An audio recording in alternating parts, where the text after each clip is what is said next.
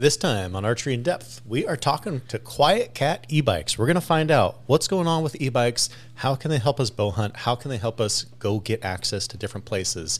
We have a great chat with uh, the guys at, over at QuietKat. They're going to talk about the different line of bikes they got and what's going on with public land access. We're going to discuss all the different things that are happening because this new technology well, the laws aren't quite keeping up with it. So there's some different things you can and can't do with an e-bike, and we go over all those different things and how you can sort of utilize the rules and utilize the options that you can get. How can you get away faster, more efficient, and help your body out so you don't lose your legs, don't sweat all over the place, do all sorts of great stuff. It's a great interview. Hopefully, by the end of it, you're going to say, you know what? I think I need a QuietKat too. I'm your host, Marty Judnick. Let's learn more about e bikes. Here we go. All right, we're talking to Adam Parr from QuietKat e bikes. How's it going, man? Hey Marty, doing well. Thanks for thanks for having me on. Beautiful day here in Colorado, spring. Uh, I do apologize though. I'm a little bit. Uh, I get some allergies this time of year, so I might find sound a little stuffed up. But hopefully, it won't affect things too much for conversation today. How dare you? How dare you be stuffed up? It's springtime, pollen's out, people are riding their e-bikes around. Come on. I know, I know. Bad timing, right? No but worries, we'll, man. We'll make her happen. Excited to be here. Thanks for having us on. Awesome, my pleasure. Um, even though you're you're one of many at QuietKat, I like to do a little intro with people, let people get to know you a little bit better as a person.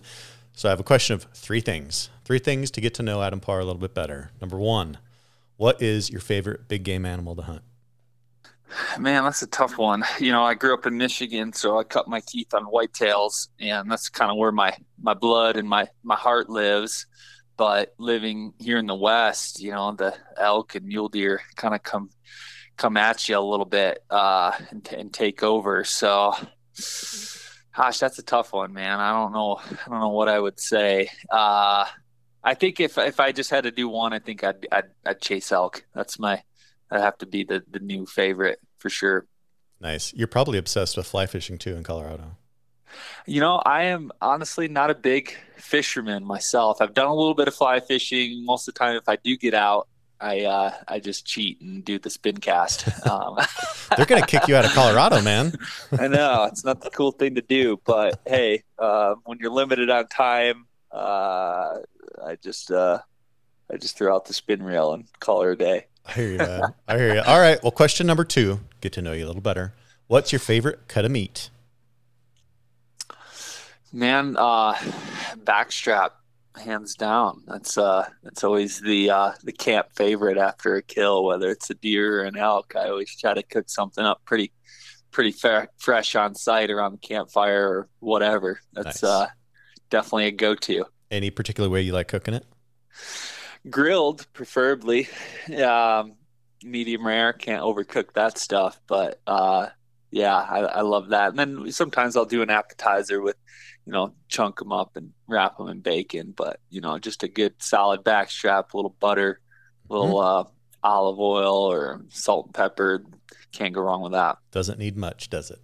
Yep yep Last question, get to know you just a little bit better is what's the favorite bow you've ever shot? What's your fondest memory of this bow is my man?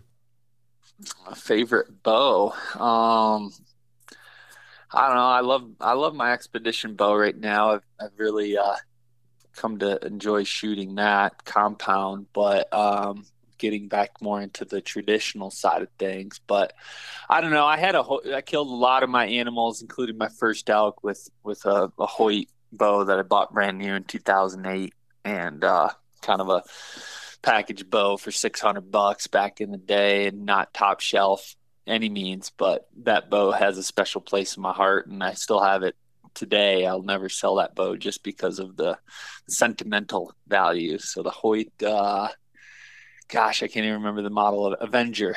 Wait, Avenger. Nice. That will never leave my my office, my man cave where all my mounts are. right on. right on.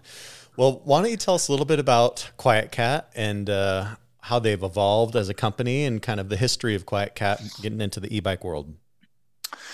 Yeah, yeah. So, so QuietKat, we're electric bike manufacturer based out of Eagle, Colorado. Um, you know make anything from your your two thousand dollar price point up to you know seven seven thousand depending on the the model and and uh, you know bells and whistles and stuff like that. But um, yeah, we're really focused in the utility kind of off road. Um, hunt space, overlanding, camping, uh, just general recreation and access. So it's a really cool company. Um, we were started in 2013, and uh, we really started with a uh, electric kind of like trike. It's more portable version of an electric golf cart, something that you could you know pull out of the back of your truck real easy it fold handlebars folded down all that stuff that you could just just pull out and go and um, and and so that was the original access vehicle and then in 2015 we launched the um, electric bikes you know, what you see today. We started with a couple models and we've grown it to you know i don't know 20 30 different variations of you know seven or eight different models. And that's pretty pretty cool to see it grow. And uh, so, yeah, I started with the company and actually in, in, June of 2015. So, can't believe it's been seven years. Um, I actually was working with the company before we even started uh, producing the electric bikes that mm-hmm. that we all know today. So I've kind of been able to see it grow full circle and and um, you know grow into a you know pretty good sized company and and uh, doing some really cool things. A lot of stuff in the works. That's awesome. That's awesome. E-bikes have obviously become pretty prevalent in the hunting world, and that's what really why I wanted to talk to you guys because I think there's a lot of misconceptions. I think there's a lot of intimidation about what's going on with them. There's there's a lot of stuff going on. So let's let's start with the basics because one of the main things I think people don't totally understand. I didn't before I started looking into it more.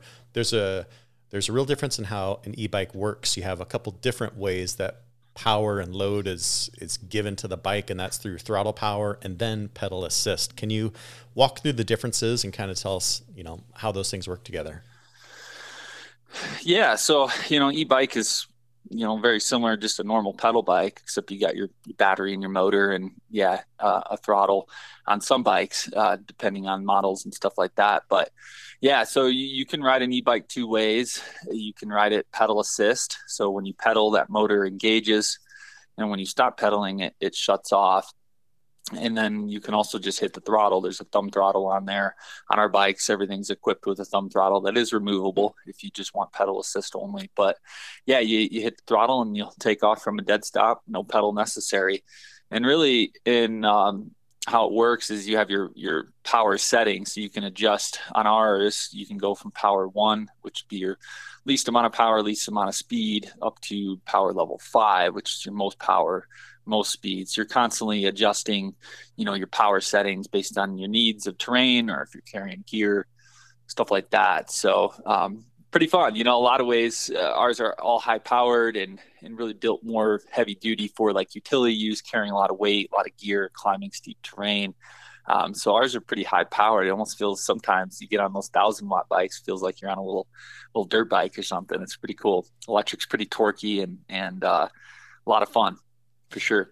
Yeah, I mean, a lot of utilitarian design for it, but fun is amazing as well. I found the interesting thing about pedal assist, if you've never ridden on one, it's hard to describe because you basically have to put a lot less effort and and pedaling, you know, thrust into it, and that bike goes, and it just mm-hmm. goes and goes and goes, and at some point.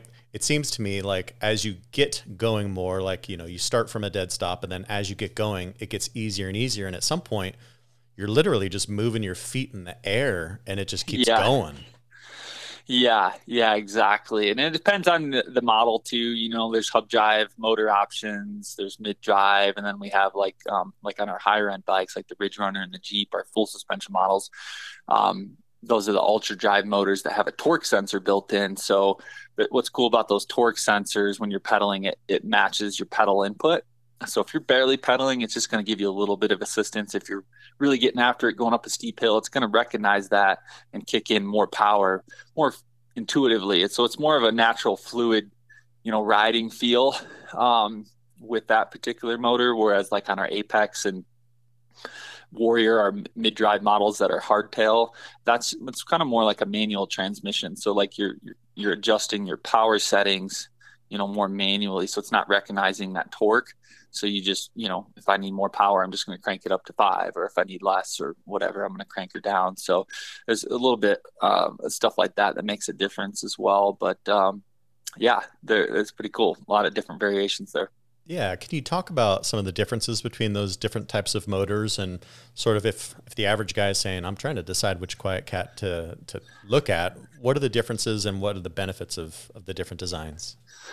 Yeah, so our most popular selling models would have to be our Ranger lineup, and, and it really do a lot to price. I mean, you can get into, um, you know, some of our entry level Rangers start at, you know, mid 2000s, but our more popular ones are um, you know, mid three thousand dollar price point, which would be like a Ranger 750 or a Ranger thousand watt bikes, and and really those are equipped with a hub drive motor. And um, hub drive motor, the big advantage to a hub drive motor is its price. It's it's you know a lot cheaper, better value, especially if somebody's trying to get into an e-bike and and not you know spend that five, six, seven thousand dollars um, the disadvantage to hub drive motors is they don't have the same amount of climbing capability, same amount of torque when going up those steeper inclines. So if you if you are hunting in the Mountain West, a lot of steep terrain, pulling a lot of heavy trail, you know, really going to be using it like a utility vehicle, carrying a ton of weight.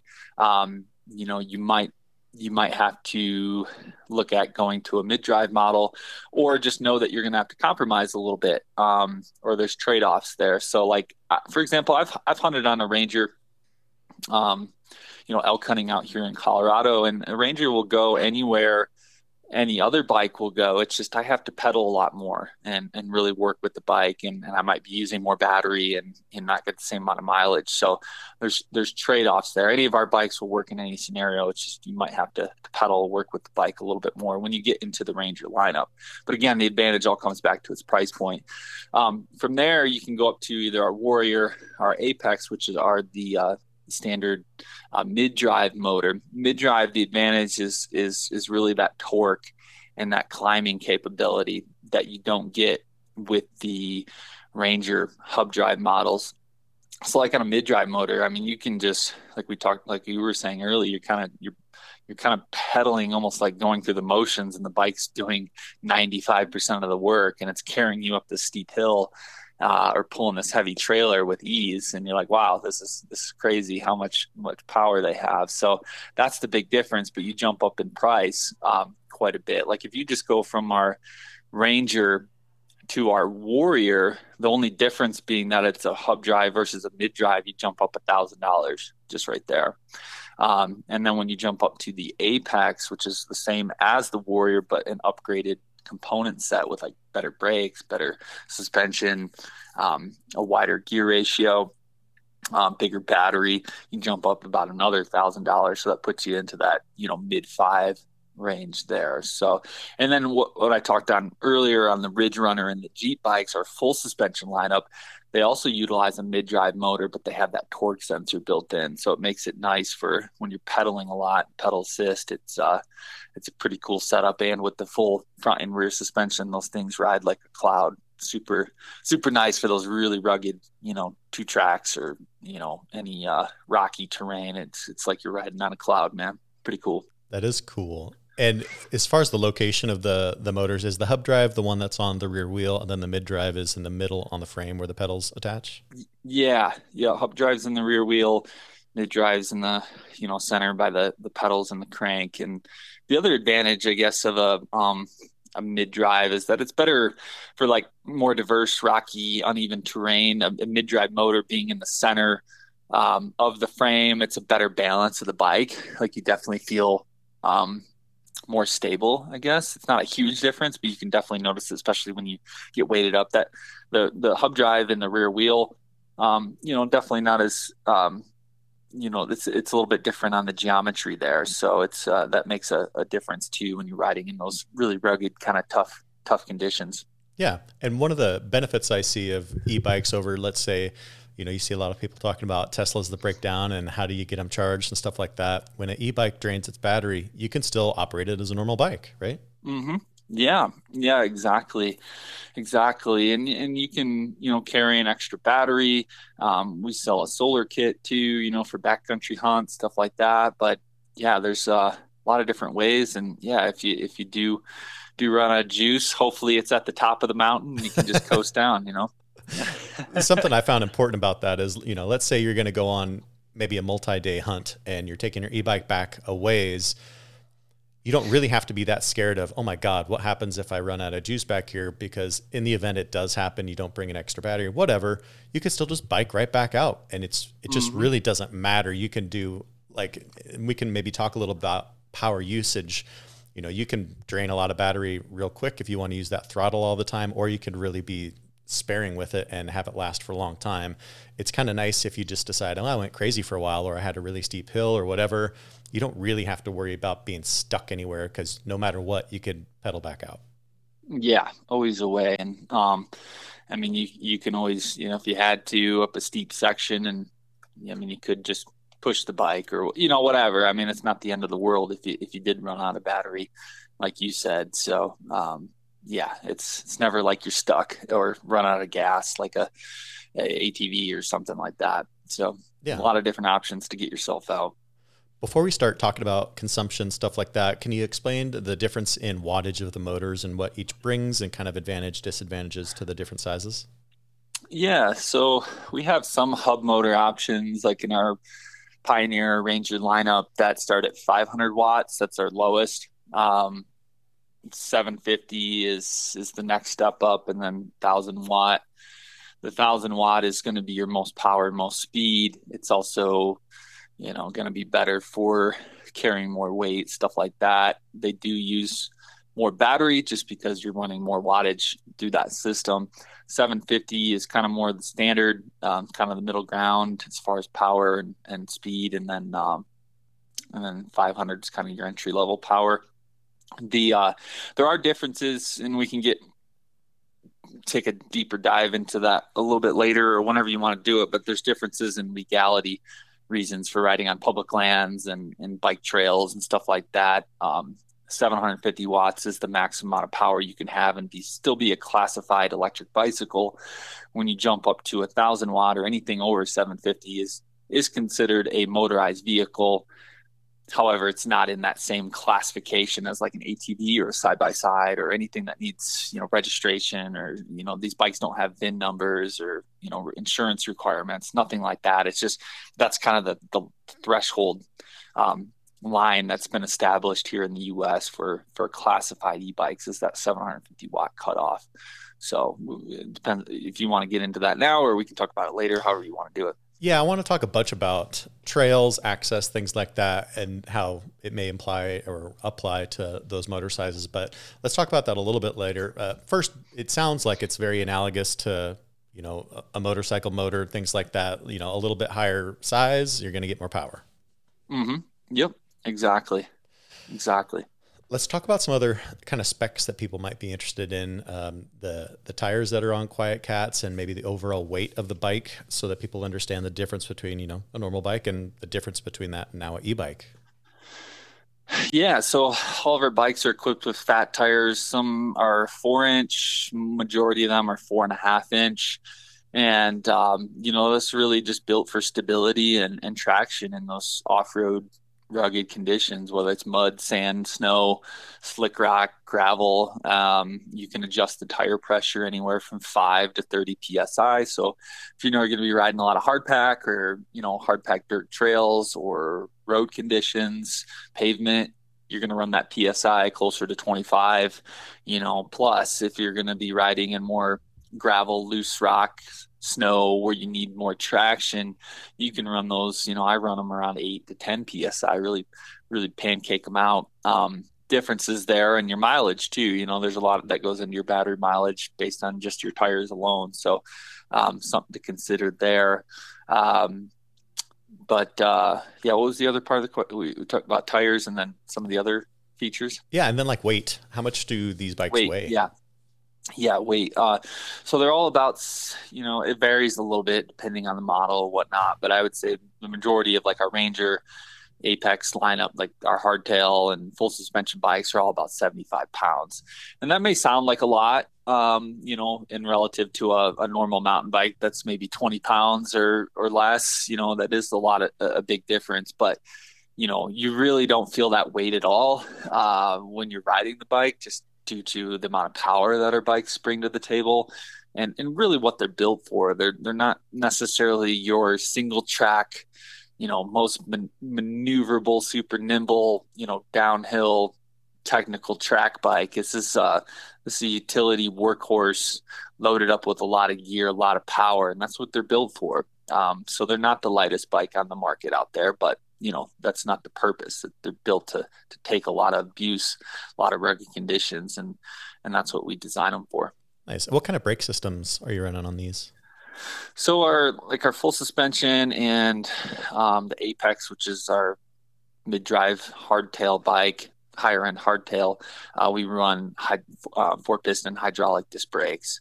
So really really good stopping power and we run um, large 200 200 millimeter rotors, so plenty of grab there for for premium stopping. When you when you get into the Warrior, which is a mid drive but kind of mid level components, you we we do run mechanical disc brakes, and same with our Ranger lineup. Um, you know, all again kind of factoring in a price point there. But if you're like in the Midwest or anywhere where it's rolling terrain, I mean, it's you don't necessarily need um, you know the the most responsive you know hydraulic disc brakes. Um, that's more for like your technical mountain steep steep terrain environments. So sure. you know just kind of depends on where you're at. Nice. So one of the bigger questions i bet the thing everybody wants to know how fast do these things go and how long can they go that fast? What's the range? Yeah. Yeah so like our thousand watt bikes both our you know warrior apex Ridge Runner, Jeep bikes, they'll they'll hit about 30 miles an hour.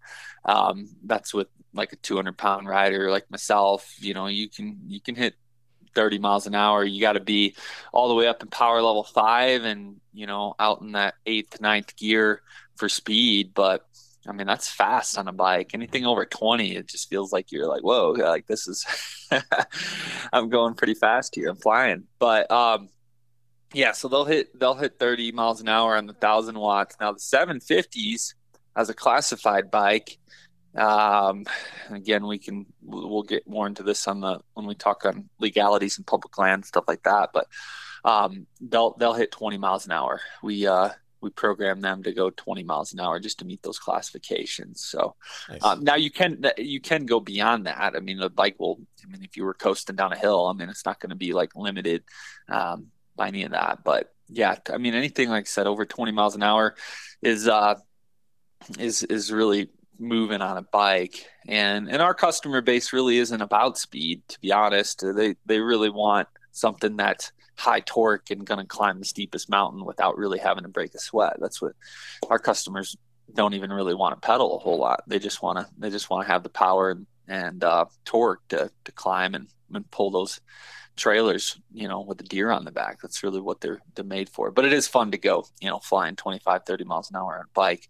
Um, range, that there's so many variables to battery life and range, and I mean, rider weight, tire pressure, temperature outside, um, you know, power level, how much are you pedaling versus how much you're using the throttle, the terrain you're on, the surface you're riding on. There's just so many variables there. Um, so um, and, and obviously uh, battery size. You know, like our Ranger and, and, and Warrior entry level, we're running a 12 amp hour battery. Where as you get into the Apex, you know, you're at a 16 amp hour battery. Um, you know, with our Apex and Jeep and, and Ridge Runner bikes. So uh, that makes a difference there, just the capacity of the battery. But typically, what we say is is uh, two miles per amp hour for throttle only and four miles per amp hour um, pedal assist.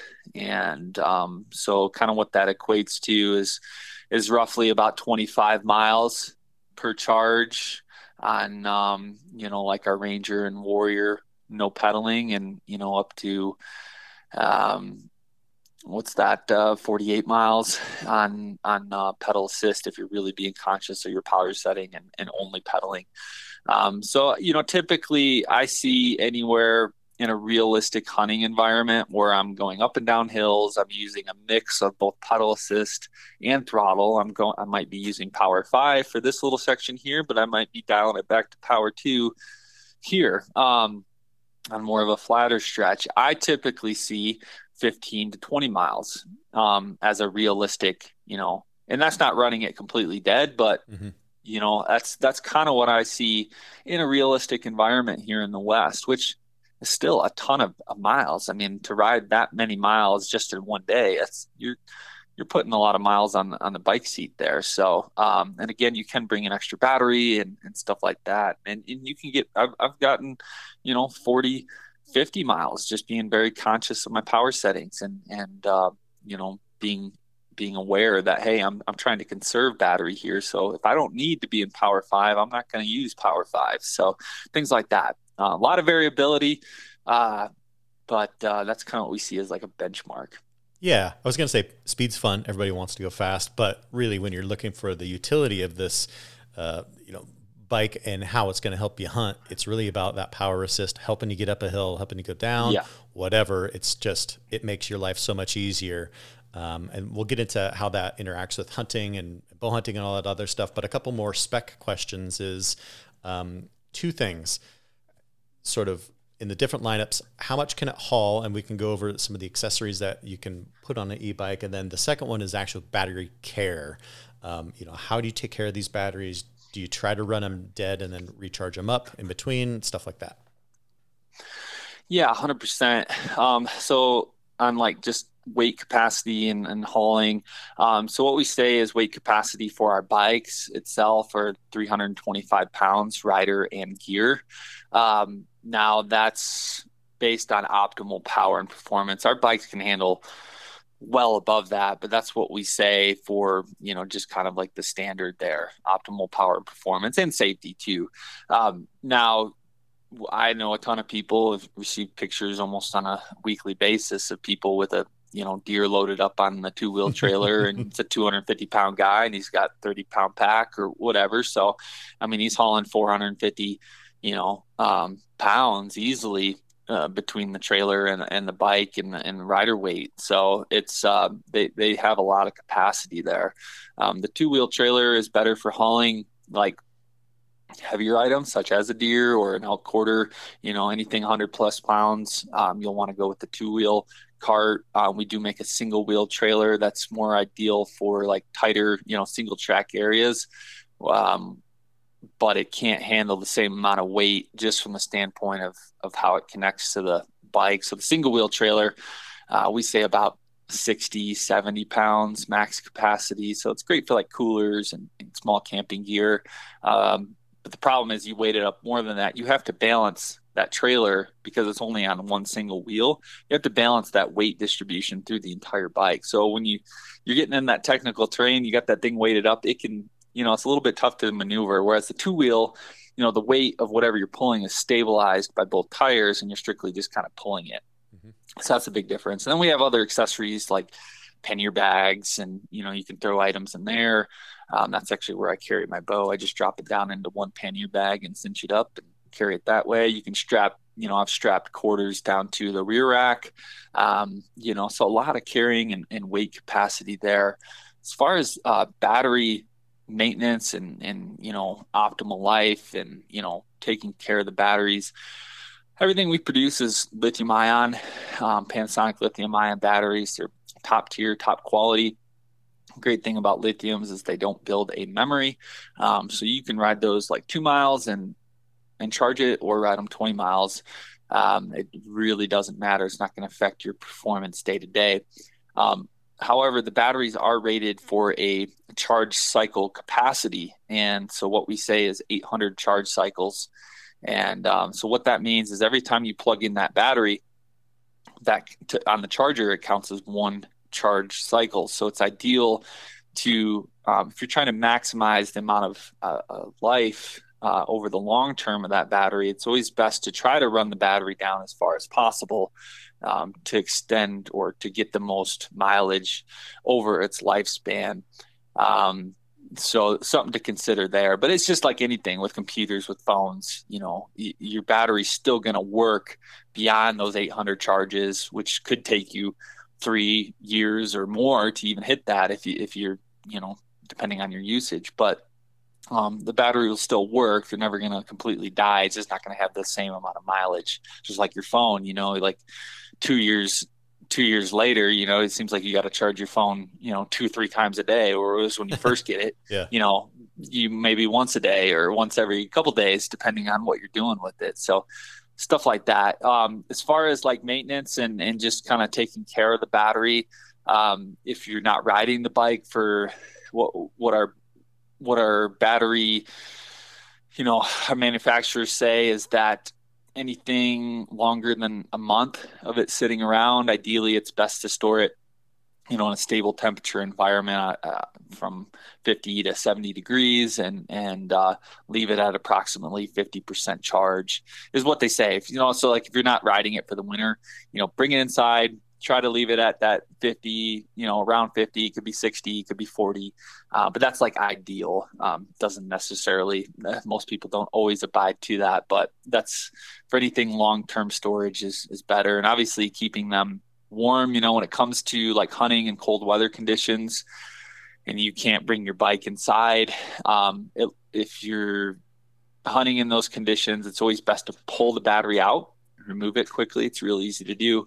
Um, bring it inside to either your truck or your your cabin or wherever you're staying, and then and then put it in the bike when you're ready to ride it. You know, same thing with like transporting the bike. If it's cold out, you know, you'll want to keep that battery inside your truck or vehicle until you're ready to ride.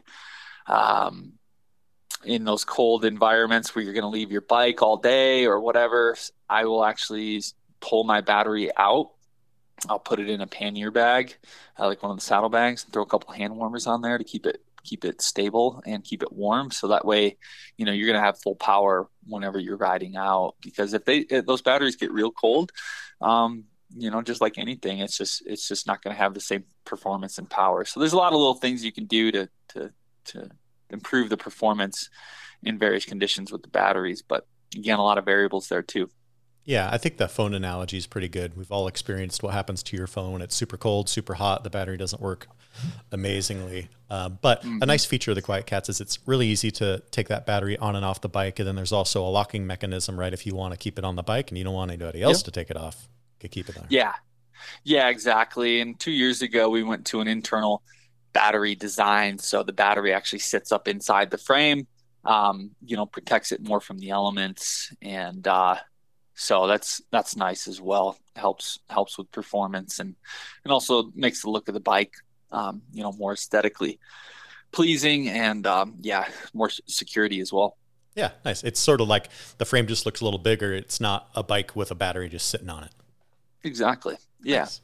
Well, let's talk about how e-bikes in general interact with bow hunting, gun hunting, hunting in general. We had touched upon some of the legality stuff, but overall first, you know, this is a new technology that's only been around, you know, relatively recently, and a lot of state laws haven't kept up with these kinds of technology. Just in general, touch upon some of these access issues to public land and some of these size restrictions, uh, if you could. Obviously, it's going to vary from place to place, but in general, what are some of the things that people should keep, be on the look for?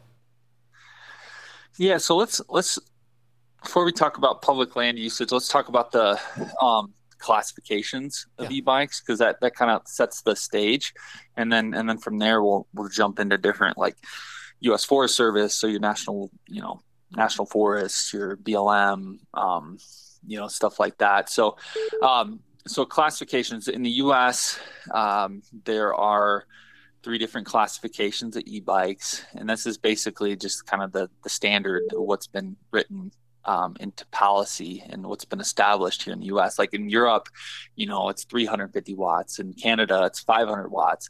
In the U.S., we're we're bigger, better, faster. We want more power. That's how yes. we do it in America. So yeah. we're 750 watts.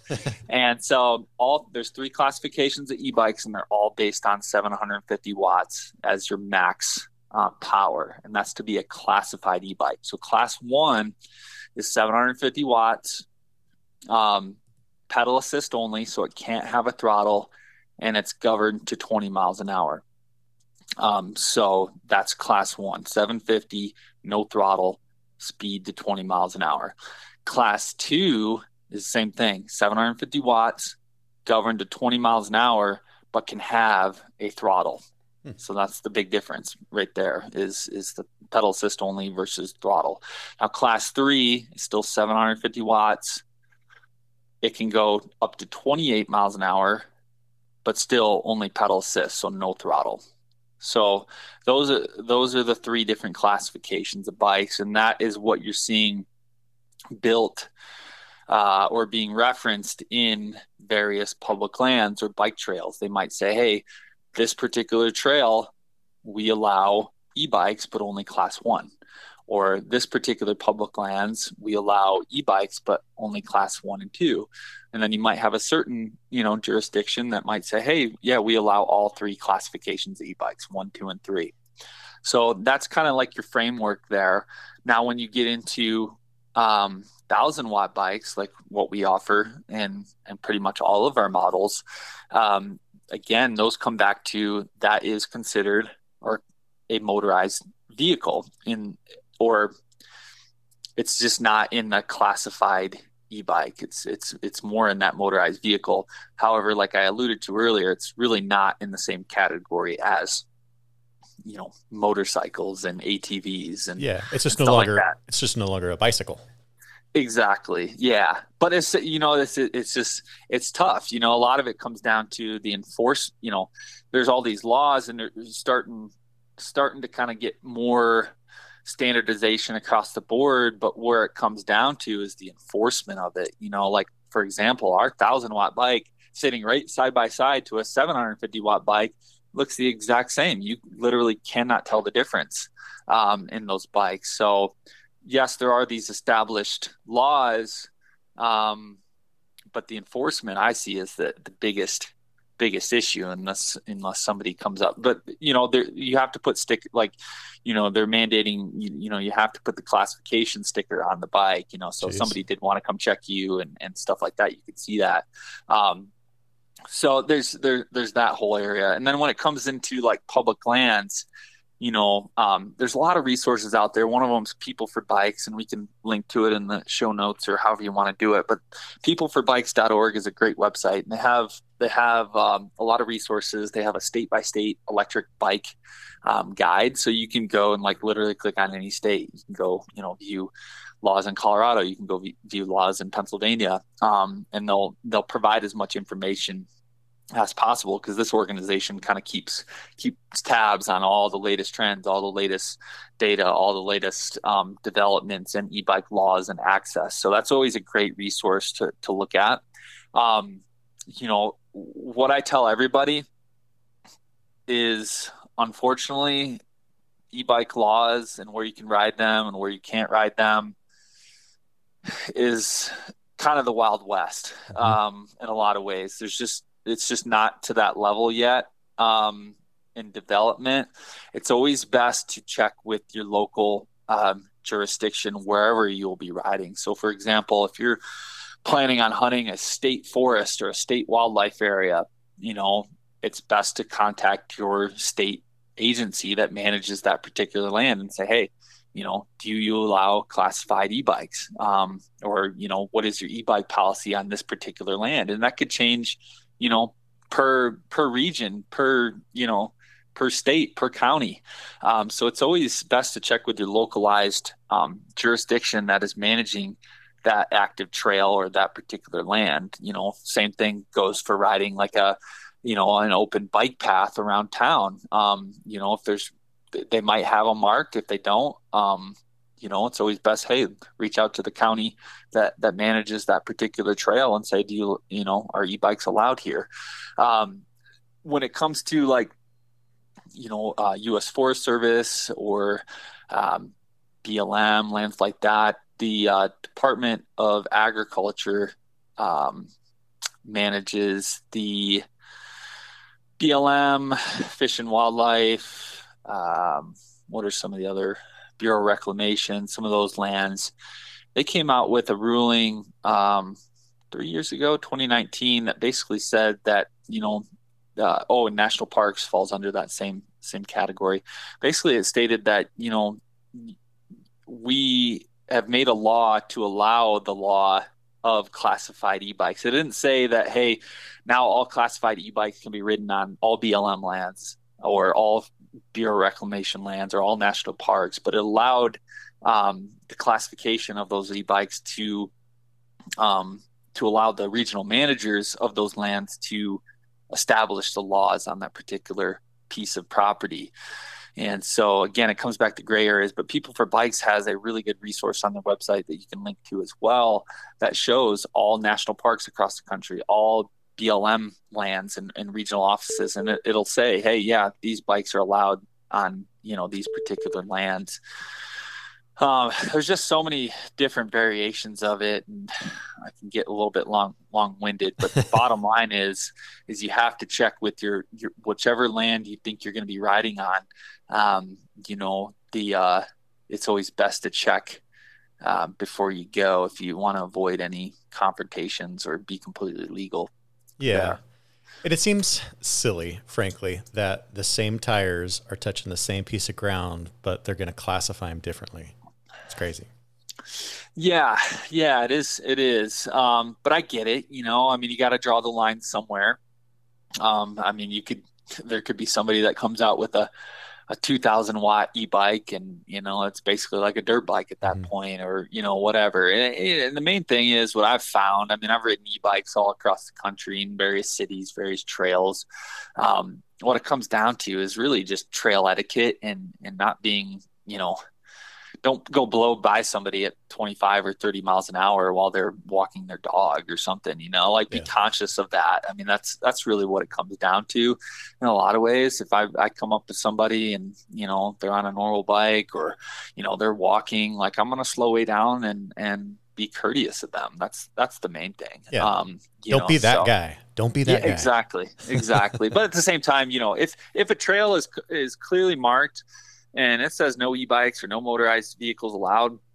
Like yeah by by no means you should be riding on that. Um, you know for us forest service so like your national forests they just came out you know with their updated ruling. They've been reviewing it the last couple years.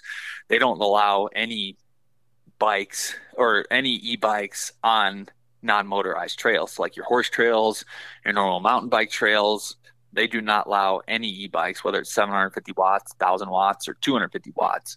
Um, but you know, with it, with with that on public lands, I mean, just being able to ride them on certain roadways and existing motorized trails are still a valuable tool. So yeah. you got to look at it that way too.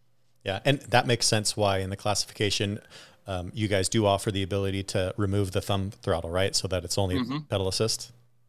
Yeah, so you can quickly switch from class one um, to class two.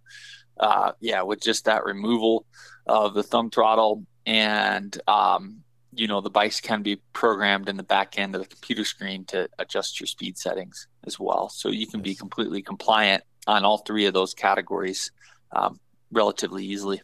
Yeah.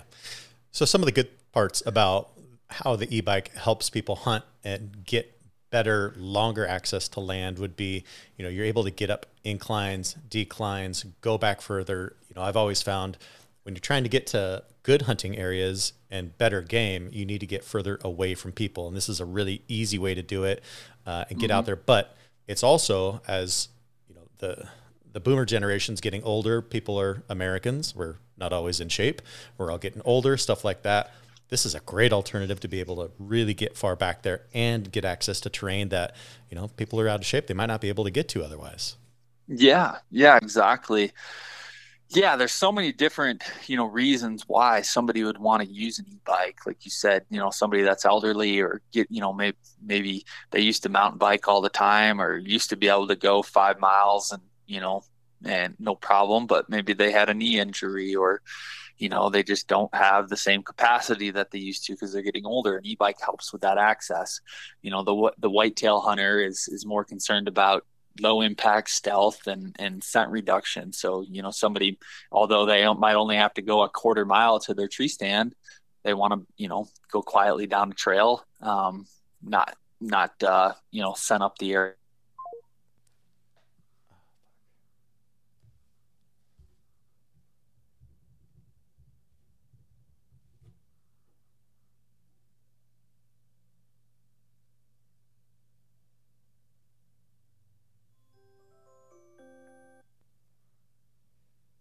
Hey there. Hey there. Hey, Marty. It just dropped off. I'm not sure what happened.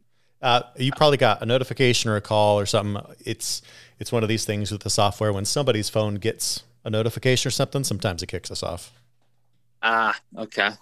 It's weird. Yeah, I got a few calls earlier, but not right then. So I'm not sure sure what that was. But how do you want me to re or tell me when you want me to restart and where yeah. you want me to start off? I'll splice it back together. Um, okay. So we're talking about how e-bikes are helping out the average guy that might be good, getting a little older, a little more out of shape, and get the access that they can't get otherwise now. And it brings in other advantages for, let's say, Midwest or other people that aren't in the most challenging terrain, but there's other advantages to this like scent control and noise control. You know, can you talk a little bit about what advantages that brings to people that are trying to get back there? Yeah, yeah. So there's there's tons of different reasons why somebody would want to use an e-bike, whether it's, you know, like you said, the, the elderly, um, you know, person that might be able, might have used to be able to cover five miles, no problem, but maybe they have a knee injury or, you know, some sort of, you know, they just don't have the same capacity that they used to, can't go as far. So an e-bike would be, you know, more readily used for just strictly access. Um, you know, the the whitetail the average whitetail guy is really concerned about scent control and, and stealth and and low impact. Um, they, they're not necessarily considering, you know, distance, uh, although some, if you're a public land hunter, but, you know, private land hunter, you might only go 400 yards into your stand. Um, do you need an e-bike for that? No. Um, you know, but as, as far as accessing quickly, quietly, and scent free, that makes a lot of sense. Um, you know, for the for the Mountain West hunter, I mean, I'm a you know 33 years old, pretty good shape. Um, for me, it's all about efficiency. I I use the bikes because I'm a busy guy. I'm a I'm a dad. I got to work a full time job. Um, you know, so I'm I'm pretty much limited to to evenings and and weekends. So I want to be able to maximize the amount of time that I have um, you know getting in the zone so to speak really for for western hunting. Like for example like i can i can throw the bike in the back of my truck you know leave work at five drive 30 minutes to a trailhead or, or a road or something throw the bike out of the back buzz in two or three miles and in 15 minutes 20 minutes and i'm i'm in the game at that point um, whereas if I left work at five, drove 30 minutes, hiked in two or three miles, well, shoot, it's it's probably getting close to dark by then, and to even make a play, you know, I'm talking more elk hunting here, but to even make a play on that's going to be damn near impossible. So, the the the efficiency standpoint is really what caters to me and what I use them for, and and still bring being able to bring all your gear. Um, you know, I I've I use the bike a lot on national forest land. You know, really um, from the standpoint of just how rough those roads are. They're motorized trails, um, but if you were to drive your truck down them, I, I mean, I have to just absolutely crawl or I'm getting my teeth rattled out. Um, right. or, you know, it's just not easy to, to, to get your truck in some of those areas. Now you could bring a four wheeler, an ATV, but again, you're going to have to bring a trailer or, you know, unloading and loading can take more time. Um, and then you have the noise factor as well. So I can, you know, I love just getting on a bike and, and going. Um, sometimes I'll ride a, a, bike down a you know forest road or you know an access road in the morning, and I'm you know ripping off bugles in the dark. And if I can get something to answer, you know I'll, I'll park the bike and go in. If I don't hear anything, and uh, you know I might ride another couple you know uh, half a mile or so and let out another call and and see what I can pick up. So there's just so many different uses, and they're just fun. You know, I mean the average person in our market average consumer, yeah, they're buying it for hunting or you know, um, you know, access and, and that way, really utility access. But and these these bikes are a lot of fun just to to take on vacation and and ride around the lake or you know, I find myself just jumping on one and, and running down to the grocery store to pick up a few items and, and buzzing back or, um, you know, riding riding to uh, to go pick up a sandwich, you know, down the road or whatever. I, I live in town here, so it's you know I, I use it a lot for just getting around. Man, it's a lot of fun, and sometimes it's quicker in certain areas. Like my dad has one of our bikes, uh, busy town in the summer, tourist town in northern Michigan, and uh, it's it's tough to just get around in a in a in a car. So I'll I'll jump on his QuietKat and I can uh, I can get downtown a hell of a lot quicker than than trying to drive my my vehicle down there. So there's just so many different uses. That's what's cool. There's so many different um, utility uses. There's so many different recreational uses, access, efficiency, stealth, um, and so many different industries. Whether it's camping or or hunting or general leisure and recreational riding. It's just a lot of fun. Yeah, and the gas is free with the price exactly. of gas today. Pretty much, yeah. It's a lot cheaper to plug in your charger for, you know, six hours than it is to go, you know, pump 20 gallons into your truck for sure. Yeah, and that brings up two other, I think, hunting related really big benefits uh, to an e-bike versus anything else is number one we were talking about scent control but not only just your boots on the ground scent but sweat you know, when you're hiking in miles and miles and miles, you're building up a sweat, and then all of a sudden you find, you know, herd of elk or whatever. Well, now you're beading sweat everywhere, and they're going to smell you a little bit better. If you can get in on that e-bike and keep your sweat to a minimum, or maybe even be cold, that's a huge benefit. Yeah, yeah, the scent factor um, is is definitely one. Like you said, too, if you're if it's cold out and you broke a serious sweat, that's you know that can be a problem, uh, especially in a Western environment.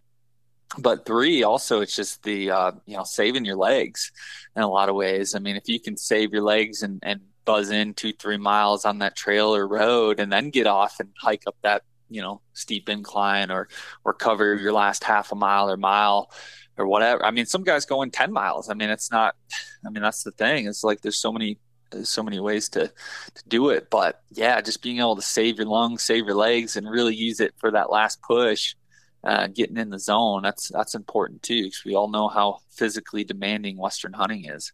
Yeah. Not easy. For sure. And like you had talked about scouting uh, but also early morning scouting huge advantage over say a four-wheeler would be when you're buzzing around, it's dark, you're just about to start a hunt, or you're going down trails listening for bugles. Number one, you can hear the bugles on it because it's a million times quieter, but also they can't hear you, right? They don't hear an engine coming up. You just have basically the sound of the tires running on the ground. And that could be huge as far as you hearing it and then them not hearing you too. Exactly. Yeah. And like the, the Western or, uh, the whitetail guy, I mean, scouting is is huge um, to be able to just quickly eliminate whether it's public areas or a big piece of land or something like that to quickly cover ground and you know eliminate particular areas is huge too. You can waste a lot of time walking around on foot, um, you know. And then if you got like an established farm or even here in the West, you know, if I'm trying to check trail cameras. I mean, I can I can buzz around on a bike really quickly and and be able to do that um, a lot more efficiently than than having to walk and and be you know again comes back to low impact and, and stealth and and uh, keeping the pressure low. So yeah, lots of different ways to to to use them for scouting too. For sure. And I want to talk about some of the other accessories here in a second, but Give us some tips on bringing in a bow and bow gear or rifle, rifle gear when you're getting into a hunting situation. Give us some tips on how to bring that stuff into the field while you're on an e bike because obviously you don't want to necessarily fall or mess up equipment or anything like that. In your experience, give us some tips on how to do it. Yeah, so we we have a couple different options at, at, at QuietKat. Um, we offer like uh, like the rhino grip type, you know, bow holders that can go either on your um, handlebars or they can, you know, attach to the rear rack. A couple different ways you can do it that way. A lot of guys will put those bow holders on the handlebars and and put their bow in there, strap it in, you're good to go. You could do that with a rifle as well if you wanted. Um, I don't particularly recommend that. We'll get into that in a second. Um, you can also um, I I personally, you know, there's for Western hunting or you know, I guess really any hunting.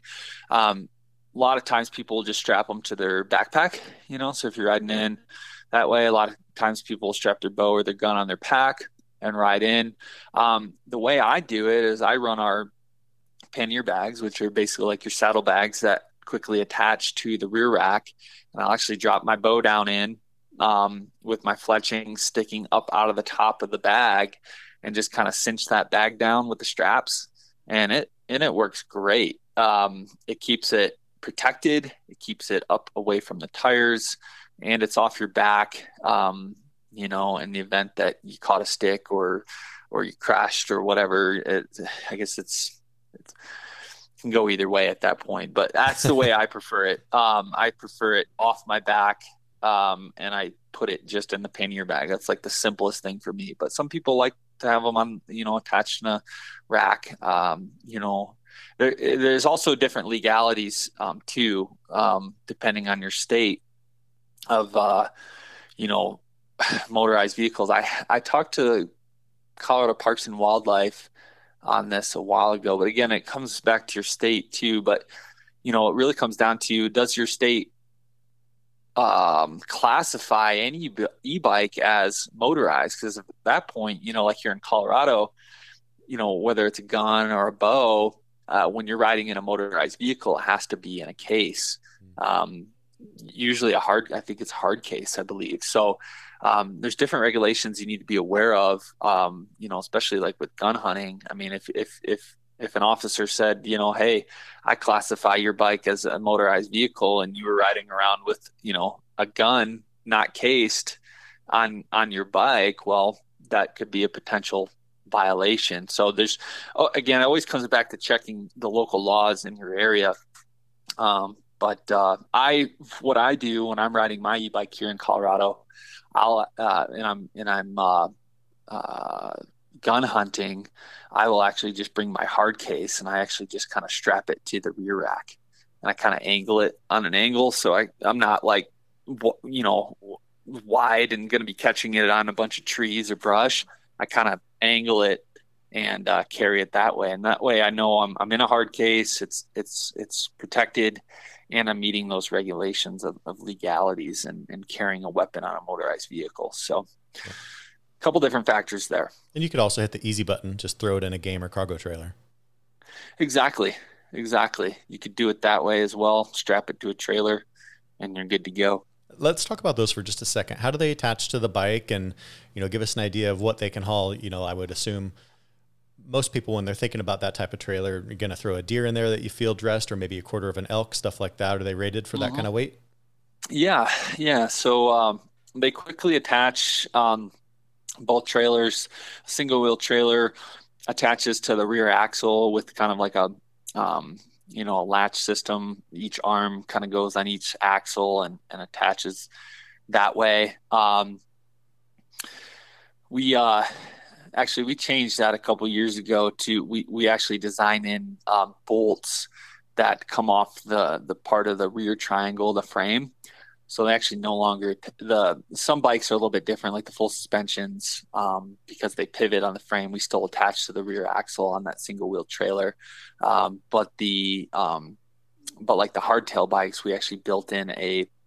attachment point for those trailers. So it's not on the axle anymore. But yeah, they quickly attach um, both trailers, um, really easy to take on and off. The advantage um, of the two wheel trailer, like I talked about earlier, is just more weight capacity. Um, you can you can haul a full deer on that on that trailer. I mean, I would I would be comfortable with you know 200 pounds on that trailer, no problem. Um, you do have to be conscious with the two wheel trailer, it's it's it can tip over. You know, that's one thing. You can't just go like you know barreling down a you know really bumpy rocky road and not expect it to tip over. It's not going to like flip your bike or anything, but um, you know, they're made to like pivot around like that. So it's no problem if it does, but you, you, you can't go super fast with that much weight. Sure. Um, single wheel trailer, it can't tip over because it attaches on both sides of the bike. Like it's, it's like literally kind of part of the bike in tandem. But the disadvantage is again, when you load that up above, you know, 75 pounds it gets you're having to balance that whole weight of the trailer through the whole bike and and so when it comes to you know turning sharp or you know you, you don't have it perfectly upright it can start pulling you and, and be difficult to navigate So that bike is really more, uh, the single wheel trailer is really geared more towards like lighter, like utility, like so, like hauling in a cooler or, you know, hauling in your camp chairs and your your tents and and that stuff. Uh, so that's what we see more, or the t- single wheel trailer there. But the the the cool thing about the two wheel trailer is it does pack down and fold down pretty nice, you know. So that's nice for like for like uh, extended like hunting trips when you're having to pack a lot of gear and you know so that one does fold up nice which i i like quite a bit and you know really for like the the the whitetail hunter private land you know mainly um, most people aren't pulling out a deer on private land with their bikes although they can they're strictly using it more for access and scouting because a lot of times when you get that deer down or whatever, you're not really concerned about um, stealth, about low impact. You're yeah. just going to drive your truck out there if you can, or drag it 100 yards to your truck and you know call it a day. Um, whereas the Western guy, yeah, you really can use it as a as a uh, you know a way to haul more gear, and um, but you can also just throw a quarter on the back, you know, on the rear rack, or you know I'll throw a quarter in my pack you know, for example, and I, I might throw one if depending on the terrain if I think I can handle it, maneuver the bike with that much weight, I might strap one to the to the rear rack and not even need a trailer. So there's certain aspects where you might use it, and certain aspects where you don't, um, yeah. too. Yeah, and in the Midwest, I mean, on fairly level ground, you could just tie the rope around it instead of dragging it out by yourself. Just tie it to the bike and drag it on the back of the bike. Yep, I've had people do that as well. I've got pictures of, ropes tied to a deer, and they're dragging them out without a trailer. So they definitely have the, the power and capacity to do that. Sure. Some other options that are cool little accessories as you're getting in the back country, making sure that you're protecting yourself. You got tire liners for flats as well, right? Yeah, tire liners I would say are must have, whether you're riding in, you know, Midwest cornfields or here in the West, you know, some of these BLM lands, a lot of cactus around, um, you know, south, you can get a lot of thorns and burrs and stuff like that. So, I mean, it's that's just a no brainer. That's if you're a hunter and you're using these for backcountry, uh, you know, expeditions and and uh, trying to get in, the last thing you want to deal with is a flat. And um, so we sell these. They're called Tannus liners. We partnered with them, and uh, they're a foam insert that goes in between the rim and the tube, and so they're pretty thick. Um, they don't. The nice thing about them is they don't change any of like the handling of the bike, but they just give a nice stability and prevent those punctures. Um, if if there was a major major thorn or something did pierce through that that liner, um, the cool thing about those foam inserts is that they are designed to be ridden. They have ride flat technology essentially, so they're rigid enough that they still support and protect the rim. So if you were to get a flat, you could still get out. It's you're not going to be hauling 20 miles an hour, but you could still ride that bike out um, and not damage anything. So that's the cool thing about those. So those, hands down, everybody should have those in their bike. Heck yeah! And one of the other nice things for those that want a little bit easier ride is there's a suspension seat as well, which isn't just for like weight, but as you're getting on rough terrain and like we were talking about washboard roads, that starts to grind your teeth a little bit, but that seat really helps out, right? Can you tell us a little bit more about that? Yeah, exactly. So suspension seat post is a great option. Um, you know, for those, especially those hardtail bikes, it's really not necessarily on the Ridge Runner or the Jeep bike that have the full front and rear suspension. But um, yeah, on those hardtail bikes such as the Apex or the Ranger, it makes a big difference when you're you're bumping down those roads, and you can adjust the settings on there, you know, based on weight, how much rebound, and everything like that. Um, so great, great accessory option. And, and, then, you know, two with the suspension of those hardtail bikes, um, you know, tire pressure makes a big difference too. If you're, if you're riding a lot of rough trails and rocky conditions, you know, I'd probably run them 10 to 12, you know, PSI as opposed to 25 PSI, you're going to get a nicer, nicer ride out of just the tire pressure too for sure. And it just seems like such a great accessory for somebody that does want to get either really far back, doesn't matter where you're at, if you want to get away from people, follow a trail down, or just do whatever. You know, you could put a bike in the back of the truck on a bike trail or whatever. You know, it's just a great accessory and an improvement off of your standard bike. And like you said, it's saving your legs, it's letting you haul out stuff instead of mm-hmm. humping a quarter, you know, of an elk four or five miles out in rough terrain, you can now e-bike it out. How much better is that? That's the way to do it, man. we're living we're living in the next next generation of, of hunting and access here, man. It's it's really the way to go. It really is. Is there anything else that we haven't covered that you want people to know about QuietKat e-bikes? We went, went over quite a bit. Yeah, well, just a few more things on the accessories. Most most hunters um, typically will roll with two more items. Uh, one being our fender set, front and rear fenders, going to keep the mud and the water from splashing up on you. Mm-hmm. Um, and then lastly, the uh, the Explorer headlight is a is a popular item just because yeah you can you can run your um, headlamp you know that works that works well. But we make these these lights that are just mount right to your handlebar. They can recharge um, you know just usb the rechargeable batteries. You can toggle between red and white led so if you're you're a whitetail hunter in the midwest you can flip it over to red. Um, you know animals deer they can't see that light spectrum as well as just your normal white light. So um, that's a cool feature for for some of those whitetail hunters or trying to maintain low impact getting in and out. Um, but just how bright those lights are and how well they're built, they, they are removable from the bike. So if you do forget your headlamp or flashlight, you know you got that as another option as well. So that's just another really great accessory item for for hunters and uh, just a lot of night riding and you know because we're always you know a lot of times you're riding in you know before dark yep. or you know in the dark in the morning and in the dark on the way out. So yep. it's it's an it's definitely nice to have. For sure. And that's that's a great point. If you accidentally forgot your headlamp or whatever or it ran out of battery which happens all the time you got an extra one right there. Yeah. And, and on our uh, explorer 2000 our you know bigger more powerful um, bike light, it actually has a uh, a USB charging port, so you can use it as a uh, you know a mobile uh, phone charger or uh, for any of your accessories around camp um, as well. So that's a nice little feature Heck yeah. too. Heck yeah! Well, tell everybody where they can find out more about QuietKat. You know, website and Instagram, all that other good stuff. Yeah, so uh, check us out, quietkat.com. It's Q U I E T K A T dot com. Uh, got all our models listed on there. You can watch a ton of cool videos. We got a lot of training, you know, and, and tutorial resources on how to ride the bikes, how to maintain your bikes, how to assemble your bike.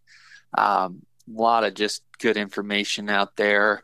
Um, you know, Instagram, Facebook. We're we're on those as well. So a lot of a lot of cool stuff, man. We got a lot of stuff in the works for new technologies and new offers for you know the coming coming months and coming years, and and uh, so you'll see some pretty pretty sweet stuff coming down the pipe here uh, in the near future from QuietKat. So yeah, definitely check us out, and and if you have any questions on anything, I mean we have a great um, support team. We have a great inside sales team. So if you're considering a bike, you know, give us a call or you know, send us a chat on our on our website. We're we're happy to talk and and then work through. You know, hey, this scenario, hey, you should go with this bike because of X, Y, and Z, or you know, hey, you're using it for this. Well, I recommend this model and you know these accessories. So we've got a great team that can help you get the right bike and and and work with you that way. So definitely reach out.